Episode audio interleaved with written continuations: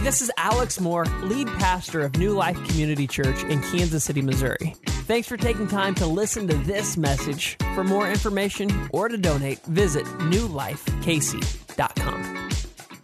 So, this morning, here's the deal. We're continuing a teaching series that I started last week titled Purity Culture. This kind of idea that we're having a biblical response to what kind of happened in the church during the late 90s and 2000s as this purity culture was pushed. And it was started with a good heart that we wanted people to save themselves from marriage, which has been the Christian sexual ethic through every branch of Christianity, whether you go Orthodox or Protestant or Catholic, that you would abstain from sex until marriage. But we don't tend to hear that message much anymore. And the message of sex and dating and marriage and this culture that we live in, honestly, we don't hear talked about in church very often. And I think that once upon a time it was talked about, but sometimes it brought extra guilt and shame. And I think when it comes to sexual topics, and we'll talk about this a little bit, if you've messed up sexually, you're beating yourself up enough over it that you don't need any extra guilt. You don't need any extra shame put on you. In fact, what I want to encourage you is to recognize that there is life and that God can redeem anything, and that nothing you've done puts you into a camp that you cannot be redeemed from. God still has a plan and He has a purpose, and He's wanting to meet you where you're at. So, we're going to talk a little bit about that today, but I recognize at the same time, talking about sex, for some people, they feel like that's just such a, a dirty word. Like you shouldn't talk about that. And if you're going to say it, maybe you should just whisper it. And, and you definitely shouldn't talk about it in church. You shouldn't talk about it on a Sunday. You shouldn't talk about it in a public forum. And so, as we go here, I knew last week we would be jumping into deep water. How many of you guys have been to Oceans of Fun? How many of you found yourselves in the deep end of the uh, wave pool and then all of a sudden the waves turned on and you were like, oh my goodness, I'm going to die and meet Jesus today? And I don't want to die listening to the Beach Boys soundtrack, Wipeout. And so you're swimming for your life, trying to get little kids out of your way and floaties and, and get to the shallow end. And so I knew that we were going to be diving into the deep end. And the water's, you know, maybe moving a little bit. And, and I don't want anyone to drown while we're here. And I know that everybody has a different level of comfort with swimming. Everybody has a different level of comfort when it comes to talking about this subject.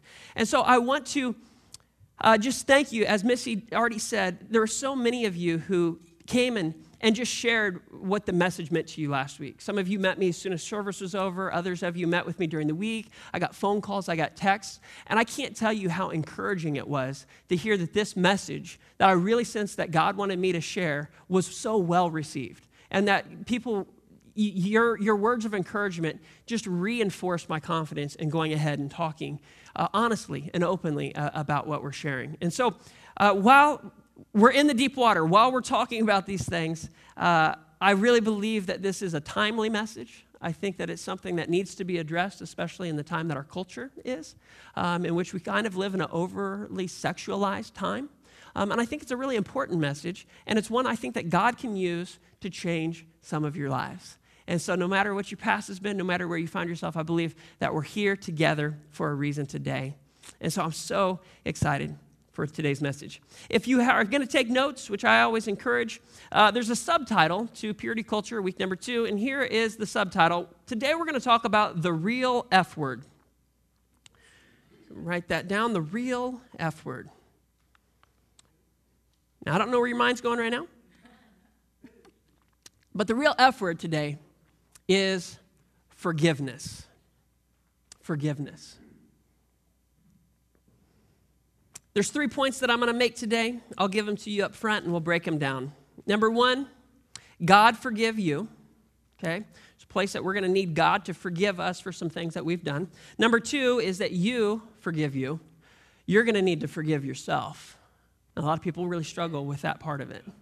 Okay? And number three, it may be the most difficult, is you forgive them. That there's others who have damaged you, hurt you, abused you, and that we're actually called to forgive them as well. And so we're going to talk about the real F word is forgiveness, and it's the hardest thing for some of us to do. We want God's forgiveness, but we sometimes don't want to let ourselves off the hook. We don't want to forgive ourselves. We want to beat ourselves up over it. And then when it comes to other people, sometimes we say, if you only knew what they did to me, you'd realize I could never forgive them. So we're going to dive into this. These are some heavy topics, heavy subjects. But as I shared last week, I want you to know as we start that you matter to God. More than anything else, and the reason we're talking about these topics in church is because you matter to God. No matter what your past is, no matter what choices you've made, no matter what your history is, you matter to God right now. God doesn't look at you and just shake his head and think, ah, he's disgusted with you. No. God loves you and he knows where you're at, and you matter to him. And because you matter to him, what you do with your body matters to God as well. And so last week we shared in our message that when we do things physically, the act of sex, it's not just a physical act. It's not separate from the core of my being. You sometimes hear, as I shared last week in movies, where somebody's confronted for having an immoral relationship. And they say, oh, it was just sex. It didn't mean anything. But that's not true. And so, in fact, I shared this diagram last week, and I want to show it to you again that God has created us as a spirit with a soul that lives in a body. And so when we do things physically with our body, it impacts all of us. Sex is not just a physical act. Your mind, your will, your emotions are involved, and the core of your being, your spirit, is involved in that act. We don't fully understand that, but the Bible talks about that the two shall become one flesh. It's not just a physicalness, it's not just a uniting of two bodies. It's actually that their soul and their spirit are all coming together in that moment. And so we need to realize that when we think about ourselves, what we do physically is not separate from the rest of us. And God's not only concerned about your spirit, He's not only concerned about where you are in spirit, He's concerned about all of you, your body, your soul, and your spirit. Now, the problem is, and this is where we're going to talk today, is that every one of us in this room have messed up. Every one of us have screwed up sexually. When we look at what God's standard is, we've all fallen short of it. And so, no matter what your history is, there's some issues, there's some problems, there's some mistakes. And what we would call that is that we would call that sin, that you have violated the way that God intended for sex to work. He created it to be between two people in a marriage covenant, and we've taken that and we've abused that. We've looked at things, we've lusted for things, we've engaged in sexual activity with others. And so none of us in this room are perfect. And so there's no one holier than thou. There's no one in this room that can look down on somebody else. Nobody may know your mistakes, nobody may know your sin, but God does. And it's real for all of us. And so I heard someone say this once, and I think it's particularly true of sexual sin. It says this that sin will take you farther than you want to go. It's going to keep you longer than you want to stay, and it's going to cost you more than you want to pay. Isn't that so true? And so I want us to think about sexual sin today, maybe from a different point of view. So uh, I'm going to get a couple things here. And so we're going to act like this uh, foam board, this good old poster board, is going to represent your conscience. All right, your conscience. It's, it's clean, it's clear. You have a good conscience. You're not violated by anything, right? You feel good. You look at the world, you're just happy as can be. But then what happens? Well, we're going to act like this peanut butter up here, which is God's gift to humanity. And I want you to notice I'm using some cheap stuff, all right? Listen, if you're going to have peanut butter, you need to know that choosy moms choose Jif. And so if your parents loved you, you had Jif growing up. If you had that Peter Pan, I'm sorry, you had that little grainy, gritty stuff in your mouth. If you had Skippy, I'm sorry, your mom was trying to save a buck or two. Jif is from the Lord. All right, so enough, enough on that. So we, we found Hampton Farms. I don't even know. Some of you are like, I love the Hampton Farms. All right.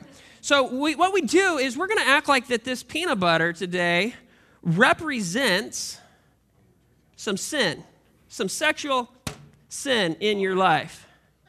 Get that on there. Can I get somebody give me a paper towel? Chris, can you grab me a paper towel? All right, so here we go. Thank you, sir. Thank you for these napkins. We're going to need those in a minute. All right, so so we had our clear conscience, but then we sinned. And there's this ugly, nasty glob. It's a gross color even, and it's on your conscience. But you know what we do? We say, I know I screwed up. I know that I messed up. I know that I sinned. I know that I did something I shouldn't do. But let's be honest, most of my conscience is still fairly clear. Like it's, it's cleaner than it is dirty. And so we tend to focus and try to live outside of this, kind of ignoring that we have messed up in any way, shape, or form. But you already know this, but I'm going to say it anyway that the first thing that you feel after you sin the first thing all humans feel after they sin is shame. Shame. See, when we violate our conscience, when we violate our ethics, it causes us to feel shame. And this is something that we see from the beginning of time in the first book of the Bible. After God created Adam and Eve, we read this awesome thing. Here's what it says. I got to eat a little peanut butter here. Sorry. Got a little in my hand. It says that, and the man and his wife were both naked, but they were not ashamed. They did not have shame. There was no embarrassment. There was no guilt over their actions. There was nothing that would cause them to hide or to cover up. Their consciences were clear and clean. There's no shame. But we find in the very next chapter of the Bible that Adam and Eve both sin. And when they sin, they both immediately become aware of their nakedness. And what was Adam's reaction when he sinned and he realized his nakedness? It was shame. And immediately he tried to hide, he tried to cover up. He's sewing fig leaves together to cover up his nakedness. And it's interesting to me that when you think about Adam and Eve, they more than likely they, they ate this forbidden fruit, which means they would have grabbed it with their hand and they would have eaten it with their mouth. And in the moment that they would have eaten it, Genesis 3 7, it says that then their eyes of both of them were opened and they knew that they were naked. And they sewed fig leaves together and made themselves waist coverings or, or loincloths. Now, this is crazy, right? They took the fruit, they ate of the fruit, they sinned with their hands in their mouth, yet the first thing they did is they did not go and make gloves. And they did not make the first face mask. They didn't do that. Instead, their first thought was, Whoa, you're naked. I'm naked. We need to do something about this. Let's cover our sexual parts and hide. Isn't that wild that that's the first thought they had after they sinned? See, the first thing humans feel after sin is shame. And it was in that moment that they went and they hid. They tried to hide from God, they hid from one another. For the first time, Adam and Eve, who were always together, were isolated, were separate. And it went from we to I in the face of sin and shame. And so when we have our poster board, our conscience, and we have this nasty, ugly glob of, of sexual sin, see, we feel shame. We feel like Adam and Eve. And what we try to do is we try to hide it. We try to do something about it. And we, we don't like that we have done this in our life and we're beating ourselves up. I can't believe that I did this. Life was going so good, but man, I, I screwed up. So, what we try to do is we try to clean it up. And so, we, we do what we can to try to, to, to clean this mess up. But the more effort we put into trying to clean it up, the more effort we put into trying to hide it, the more I try to just deal with this shame. I can't believe I did this, and, and I can't believe I did it again, and I can't believe that I sinned this way. The more I work at it, and the more I try to remove this shame from my life, and the more I try to clear my own conscience, the worse it gets. And, and now, gosh, it was just a glob, and I had a lot more clear conscience, but it's just getting worse.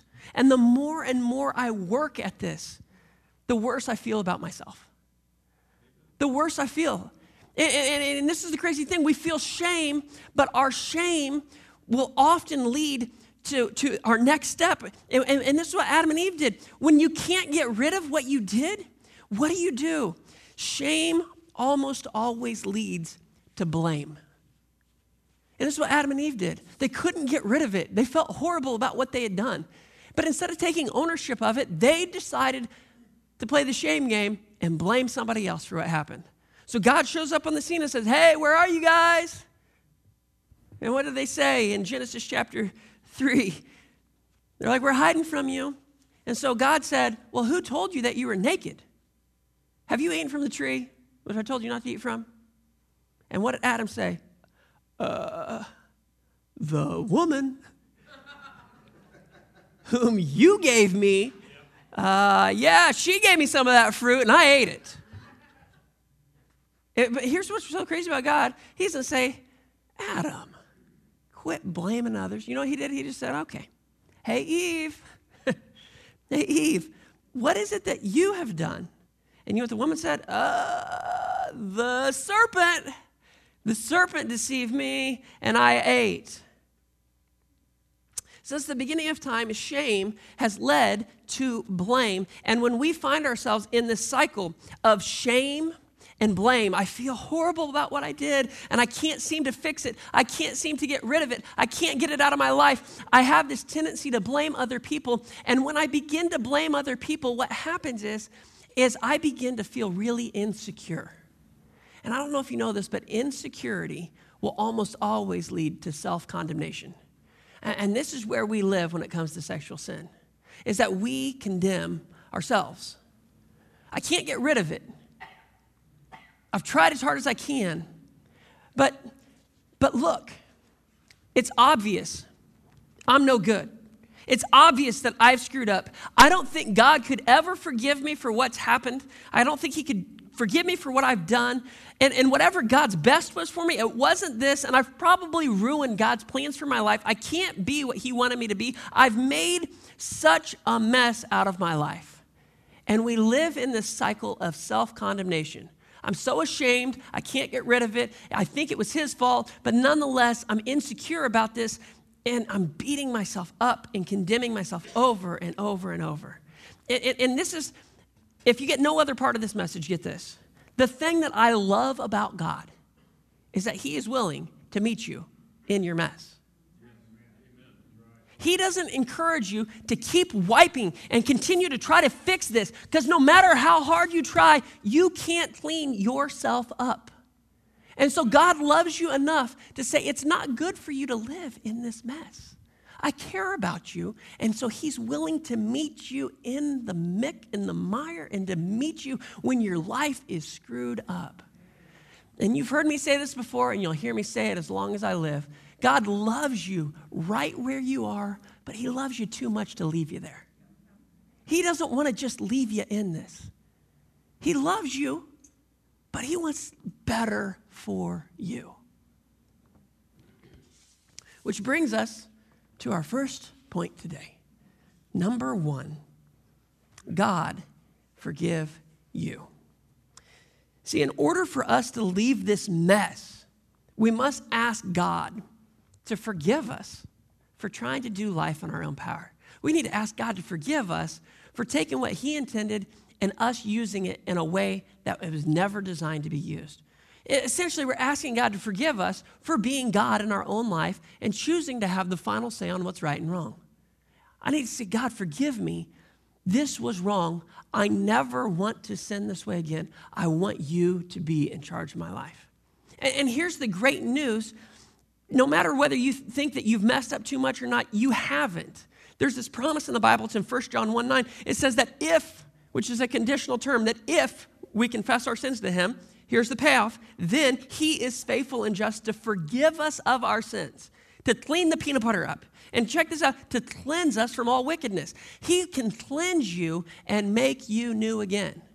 He can take your conscience, which you violated, and He can make it new again. It can no longer be condemning for you. The guilt that you had, yes, you violated the law, you're guilty, but God can take away that guilt. How awesome is our God that He loves us enough to meet us there and to take away our guilt. See, He doesn't just forgive, but He also, that second part, He cleanses us of the mess that we've made. And I want you to notice that God's focus is not on shaming you. See, I think sometimes we have this idea that when we come to God, He's going to be like shaking His head Shame, shame, shame on you. How could you do that? But God doesn't shame us. That's not what God ever does. God's focus is always on leading us away from the mess we've made. There's this crazy story in the Bible about a woman who was caught having sex with a man who was not her husband. I don't even know how that would feel. Can you even imagine being in this woman's shoes? Not only was she caught, but then this group of men grabbed her and transferred her to the feet of Jesus, where they were going to ask Jesus what to do with this person in front of this whole crowd of people. Let's check out this story, John chapter 8. Jesus returned to the Mount of Olives, but early the next morning he was back again at the temple. And a crowd soon gathered, and he sat down and he taught them. Now, as he's teaching them, so he's in this temple, he's in this place that's to honor God, he's teaching them about who God is. And as he's speaking, the teachers of religious law and the Pharisees brought a woman who had been caught in the act of adultery. She's with a man who ain't her husband. And they put her in front of the crowd. Can you imagine being that woman just for a moment? I don't know what your story was. I don't know what was going on, but there was such a void and an insecurity, and you, you, didn't have somebody to marry, but there was somebody who was giving you attention, and there was an emotional need met, and so you decided to give yourself physically to meet this person's need, and they were married, and you knew it probably wasn't right, but nonetheless, you're in this act, and then all of a sudden you're caught. And what you thought you were going to do in private now has been publicized. And so I have no idea how this woman's dressed. If she was caught in the very act, did she just have a sheet around her? Did she have time to get dressed? Is her hair all matted and messed up? Is she been crying the whole time? Did she have makeup on? She got raccoon eyes? Like, what does this woman look like as she's brought in front of all these people and it's humiliating? Can you imagine if your sexual sin was publicized for everyone to see? Can you imagine how you would feel in that moment? So I don't know. The Bible doesn't say what her body posture was, but I bet that she wasn't standing upright. I bet she wasn't looking people in the eyes. I bet she wasn't flipping her hair back and forth. I bet her hands weren't on her hips. I bet that's probably not the posture she took because sexual sin brings shame. I'm guessing that her body language was nobody look at me. Let me pull my hair down to where you can't see my face. I'm humiliated. I knew what I was doing was wrong, but gosh, this seems a little bit excessive. and here she is, and she's being brought to Jesus. But she's not being brought to Jesus so Jesus can forgive her of her sins. Here's, here's what we read They put her in front of the crowd. Verse 4 Teacher, they said to Jesus, this woman was caught in the act of adultery, and the law of Moses says that we are to stone her. What do you say? We have a law that people who commit adultery are to be killed. And so we're going to execute that law. But first, what do you think we should do? And, and, get this verse 6 says that they were trying to trap him into saying something that they could use against him. So they're going to try to figure out how are you going to violate the law? She deserves death. Are you going to go against that? Man, we're going to get you. What are you going to do in this moment? And they're using this woman to try to trap Jesus. But, but Jesus did something nobody expected in verse 6. But Jesus stooped down and wrote in the dust with his finger. What? Here's the scene big crowd. Here's this woman caught in the act of adultery. Jesus is standing there and he sees this. And what do you think we should do?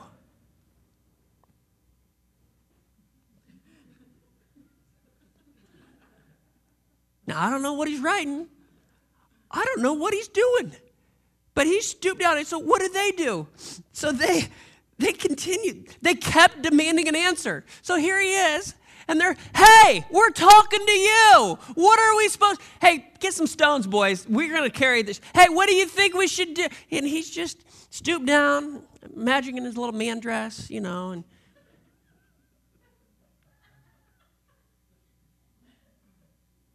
What a weird scene. Can you imagine being the woman? Here, what's he doing? I mean, she might have stopped crying for a second. Like, what? What is this? And so eventually, here's what he did. He stood up again and he said, All right, all right. In other words, you're correct. Your law says that she should die. All right, you are correct. But let the one who has never sinned throw the first stone. And then he stooped back down again. So, uh, all right, whoever doesn't have sin, throw it. now, some people speculate, and you may hear preachers all the time. Some people think, oh, but he, maybe he was actually writing in the dust the sins of all the people who are around. Maybe here's Joe, and Joe messed around, and maybe he's writing what that guy's sin was, and he's writing what this guy's sin was. I don't know what he wrote, Weird situation, weird thing going on. But watch what happened after Jesus said this. Let, let the one who has never sinned throw the first stone. He stooped down and he began to write in the dust again. And when the accusers heard this, They slipped away one by one. And notice this next line beginning with the oldest. Why do you think the oldest went first? Man, the oldest got more baggage and more sin than anybody else. And they're more aware of their failures. And they're more aware of how dumb that they were. And they're more aware. Of, and so the oldest people began to leave first until all of them were gone. Until only Jesus was left in the middle of the crowd with the woman. Can you imagine? all these accusers, they just drug you here and they put you here, and now they're all gone. And so Jesus stood up from his art project in the dust. And he addresses the woman for the first time. Nobody's talked to her. She's been this pawn that's being used to try to get other people's way and be able to manipulate Jesus and to trap Jesus. But now he cares about her. He didn't just avoid the trap, now he is addressing her. And so I don't know what this man, I mean, there's this crowd around and he's with the woman. Did he go up to her and look her in the eyes as he said these next words? Did he come up and whisper in her ear? What did he do? How did he communicate? I don't know, but he said this to the woman. He said, Where are your accusers? Where are your accusers? Didn't even one of them condemn you? And notice what she says No, Lord. She didn't say, No, dude. No way, man. No, Lord. She recognized there's something different about this man. She recognized that he deserves a different place in her life than any other man that you would be the Lord, that you would be in charge. No, Lord, she said. And I can only imagine Jesus smiling here. It doesn't say it, but I would like to think that he smiled. And he said, Neither do I. I don't condemn you. Go and sin no more. Wow. See, I think some of us, and even me at times, I would think that Jesus probably should have said more in this conversation. You know, she was literally caught in the act of adultery. I think Jesus might have been just as fine to say, you know what, hey, woman, I think that you should go over there and sit in that corner, and I think you should ruminate on your sin. I think you should really think about it, right? You should go and beat yourself up and recognize that what you did was really wrong. But Jesus doesn't do that, does he? He simply says, go and sin no more. Yes, you've screwed up sexually. Yes, you've done what you shouldn't have done. Yes, you have messed up. But it's time to move on. I have a new life for you. Go and sin no more. There's this other interesting interaction that takes place in John chapter 4 where Jesus meets the Samaritan woman by a well.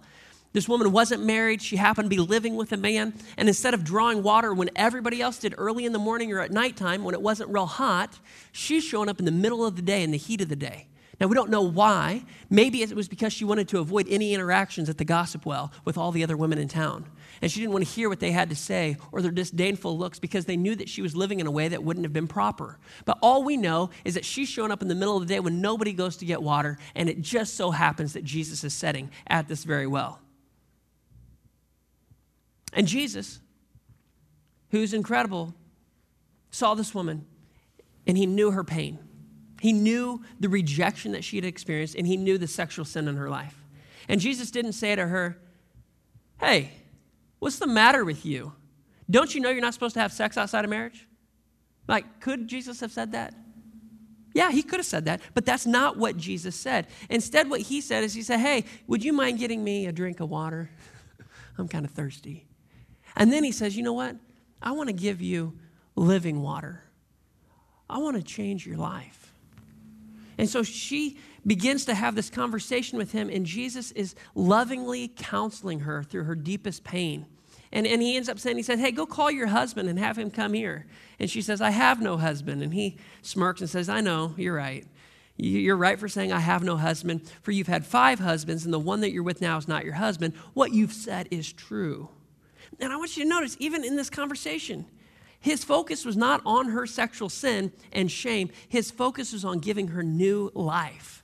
And Jesus, in this conversation, gave her value. He gave her hope in the midst of her shameful situation. And as the story ends, she embraces Jesus' forgiveness. She says, I want this living water that you have. And her life radically changes. And where she went from going to the well in the middle of the day to avoid people, she went to all the town people and told them, I met somebody and he knew my whole story. And he didn't shame me for it, he gave me new life. And I want you to know who Jesus is. She became the town evangelist and led people to the feet of Jesus. Jesus is not interested in shaming you, he's interested in forgiving you and giving you a hope and a future. We need God to forgive us, but we have to be humble enough to own our mistakes and confess our sin to Him and receive His new life. Number one, God forgive you. Number two, you forgive you. Some of us are fine receiving God's forgiveness. All right, He forgave me, but then we like to continue to sit here and beat ourselves up. Yeah, God forgave me, but I can't believe I did that. I'm such an idiot. And we continue in this pattern of self condemnation even after God has forgiven us of our sin. We'll use Johnny as an example. I made him up, it's a good name. Johnny had made a mess of his life. Can we see the mess that Johnny made of his life?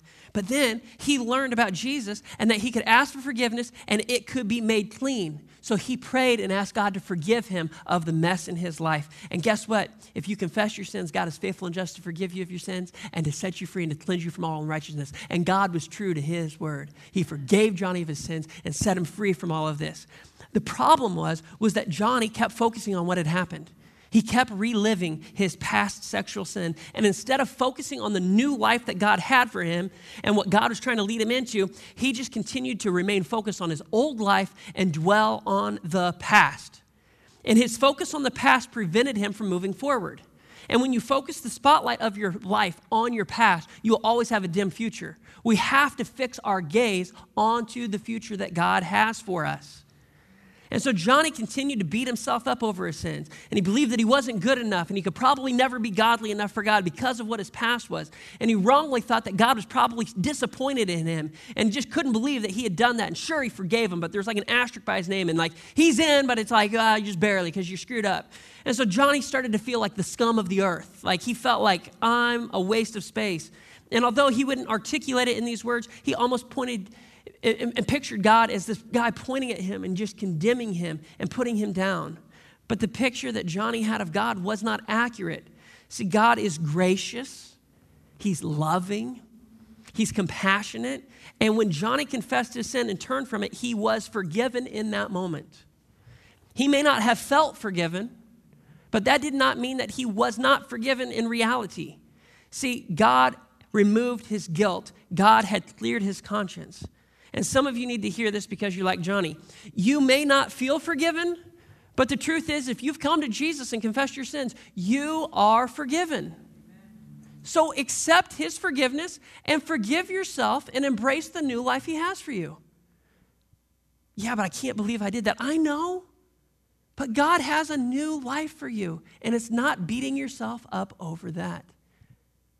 Jesus isn't into penance. You don't have to go do something to beat yourself up to feel as though you're worthy to move on. He just graciously gives it to you. If you've gone to Jesus, you've repented of your sin, you've confessed it to Him, and you've made Him the Lord of your life, God has forgiven you no matter what you feel. But you need to forgive you. And you need to stop with the shame, and you need to stop with the condemnation. And you may feel like you're being dismissive or minimizing your sin if you don't sit in it for a while and beat yourself up. But listen, God's not beating you up. God's not leading you to beat yourself up. God's actually leading you into new life. And so if you've confessed your sins, guess what? Psalm 103 says that He has removed our sins as far as the east is from the west. Your sins are not on you anymore. God's not looking at you through the filter of your sin. Your sin has been removed from you. He sees you as his son. He sees you as righteous. He sees you as new. We need to begin to see ourselves the way that God sees us, not just the way that we see ourselves. Our perception's messed up. His perception is always correct. And if you ever saw yourself with the value that God saw in you, you would never think of yourself the same way. And some of you don't have value. You feel like I've done so many things wrong, I can never be valuable. I'm just I'm such a worthless person. That's not how God sees you. Embrace God's point of view for you, it'll change your life. You matter to God. God wants to forgive you, He wants you to forgive you. And we got one more. You need to forgive them. How many of you guys know the Lord's Prayer? You guys taught that ever? Our Father who art in heaven, hallowed be thy name. Thy kingdom come on earth as in heaven. Give us this day our daily bread and forgive us our trespasses as we forgive those who trespass against us. That last phrase, if we put that into a different translation, here it is in the New Century Version, it says, Forgive us for our sins, just as we have forgiven those who sinned against us. We all want God's forgiveness, but we struggle for whatever reason to forgive those who sinned against us. And this is a tough subject.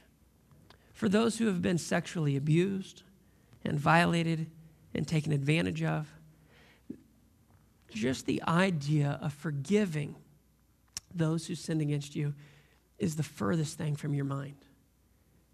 Because you may think, if I forgive them, does that make what they did okay?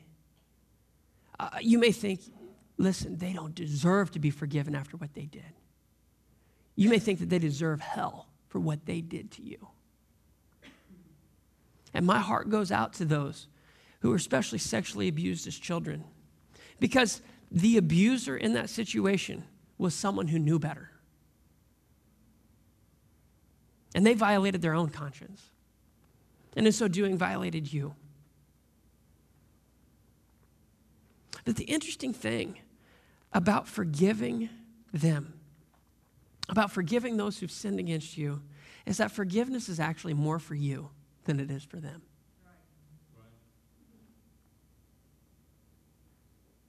There's an old saying. It says if you can't forgive, it's like holding a hot coal in your hand. You're the one that's being burned. See, when someone sins against you, it creates a debt. And the result is that you feel like you're owed something, and you want that debt to be repaid. More times than not, the person who sinned against you can never really pay back what you feel is owed to you. They can't restore your innocence, they can't return your virginity, they can't erase the emotional fallout and the trauma that you've experienced. They're incapable of repaying this debt that you feel is owed to you. And, and, sometimes the person who we feel owes us this debt is no longer even alive. And we feel as though they owe us something. When you carry a grudge and you refuse to forgive, when you feel like people still owe you, when you do that, you actually handcuff yourself to that person and you give that person power in your life. There's only one way to hand, unhandcuff yourself from your offender, and that's to forgive them. To forgive them means that I am canceling the debt that I feel is owed to me. They can't repay it anyway. I am going to cancel that debt. I'm going to forgive them. I won't lie, might be the hardest thing you ever do. But the new life that God has for you is on the other side of forgiveness. In Ephesians chapter 4, verse 31 through 32, it says, Get rid of all bitterness, rage, anger, harsh words, and slander if you've been violated, those words you feel and you know. There's bitterness, there's a rage, there's an anger, there's been some harsh words. You maybe didn't say them, but boy, you thought them. And slander, as well as all types of evil behavior. Get rid of that stuff. Instead, here's what God wants He says, I want you to be kind to each other, tender-hearted, forgiving one another, just as God, through Christ, has forgiven you.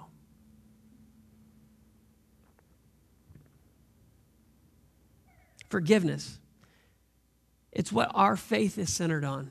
It's forgiveness for our own mistakes, our own mess ups, our own sexual sin. God comes to forgive. But we have to learn to forgive ourselves for what we've done, and we have to learn to forgive others for what they've done to us. And it's on the other side of that that you'll experience a freedom that maybe you've never had in your life. And it's on the other side that God's going to meet you. And for the first time, you're going to experience a clear conscience. For the first time, you're going to have a peace that the Bible says surpasses understanding. It doesn't make sense for you to have peace with all that's happened in your life. You get to experience that. He promises a joy that surpasses your circumstances and it surpasses your story. It's something that only He brings, and the joy of the Lord becomes your strength. And I want you to embrace the best life that God has for you. And it's on the other side of forgiveness. So this morning, what is it that you need to do? Are you in a place of saying, I need to ask God to forgive me because I have violated what He wants? I've made a mess of my life. Can I tell you, God wants to meet you today and set you free? And you may not feel different after you ask for forgiveness, but the truth is, you are forgiven if you repent and turn to Him. Some of you maybe have gone through that and you said, No, I've prayed that prayer and I've asked God to do that, but I just can't seem to forgive myself. I can't believe I was so stupid to do that. I can't believe that I actually participated. I cannot believe that this is in my history. Can you take the spotlight off of your past? Can you allow that to be given up? And can you embrace the life that God has for you? Can we come alive to Christ and die to our old self? We can't keep thinking about our old self. We need to focus on our new self. And then finally, some of you have been violated by others. There's people that you have a hatred for and a bitterness, and it's actually handcuffing and holding you back in your life. And it's the hardest thing because maybe your innocence was taken from you. And you may be mad at God, saying, How could He have allowed this to happen? Listen, God's will was not for that to happen. Someone violated God's will in order to do that to you. So don't blame God for it. But come to Him and say, you know what? I don't want to be captive. I don't want to be a victim the rest of my life. I want to be more than a conqueror. And listen, it's not a one time decision. Can I tell you that? When you forgive somebody, it's not one time. You can say it today, but then tomorrow all those emotions rush back. And it's again today forgiving them. It's again today saying, No, I'm canceling that debt. They do not owe me. I want the life that God has. And you can be a Christian for years, for decades. And you know what the enemy is going to do? He's going to bring up something from your past just to make you feel worthless, like you have no value, like you can't do what God wants. And you got to remind yourself, no, I've asked God to forgive me in my past. He has made me new, and I have released the debt that someone else owed me. No debt is owed to me. I want what God has for me. So, wherever you're at, can you take that next step in faith? It's hard, it's difficult, life's messy. But God loves you in the midst of it. And oh, when He cleans you up, man, it's like the weight of the world's been taken from your shoulders. I want you to experience that. Would you guys pray with me? God, I thank you that you love us, that you care about us, that we matter to you. And God, we've all made a mess of our life at some point in time. And so, God, if we've not asked you to forgive us, Lord, may this be the moment that those who want to step into this relationship with you say, God, please forgive me for where I've sinned. God, make me new, cleanse me from the stain of sin in my life. I pray, God, that you'd meet them and that they would be revolutionized in this moment and their trajectory of their life would be forever changed. For those, God, who've made that step in the past, but they've not been able to get over themselves and keep beating themselves over and are continuing to live in this shame game in which they're shaming themselves, God, would you help them to take that spotlight off their past and to put it onto your future? Would you help guide them and lead them into a new way of living? And for God, those who have been hurt, for those who've been sinned against. God, they need, they need you to help them day to day to recognize, God, that you can set them free from whatever's happened. And God, while they were sinned against, God, it was never your will. And God, you can take what the enemy may be meant for evil, God, and you can use it for good. I pray, God, that there would be a freedom that is experienced as people Forgive those who have sinned against them. We thank you for the opportunity to gather today. We thank you that you love us and that we matter to you. We thank you that you spoke to us through the scriptures about how to live and manage ourselves sexually. May we embrace the life you have for us. And finally, God, we ask that the Kansas City Chiefs would beat the Philadelphia Eagles. In Jesus' name we pray. Amen. Thank you for listening to this message. For more information, please visit newlifekc.com.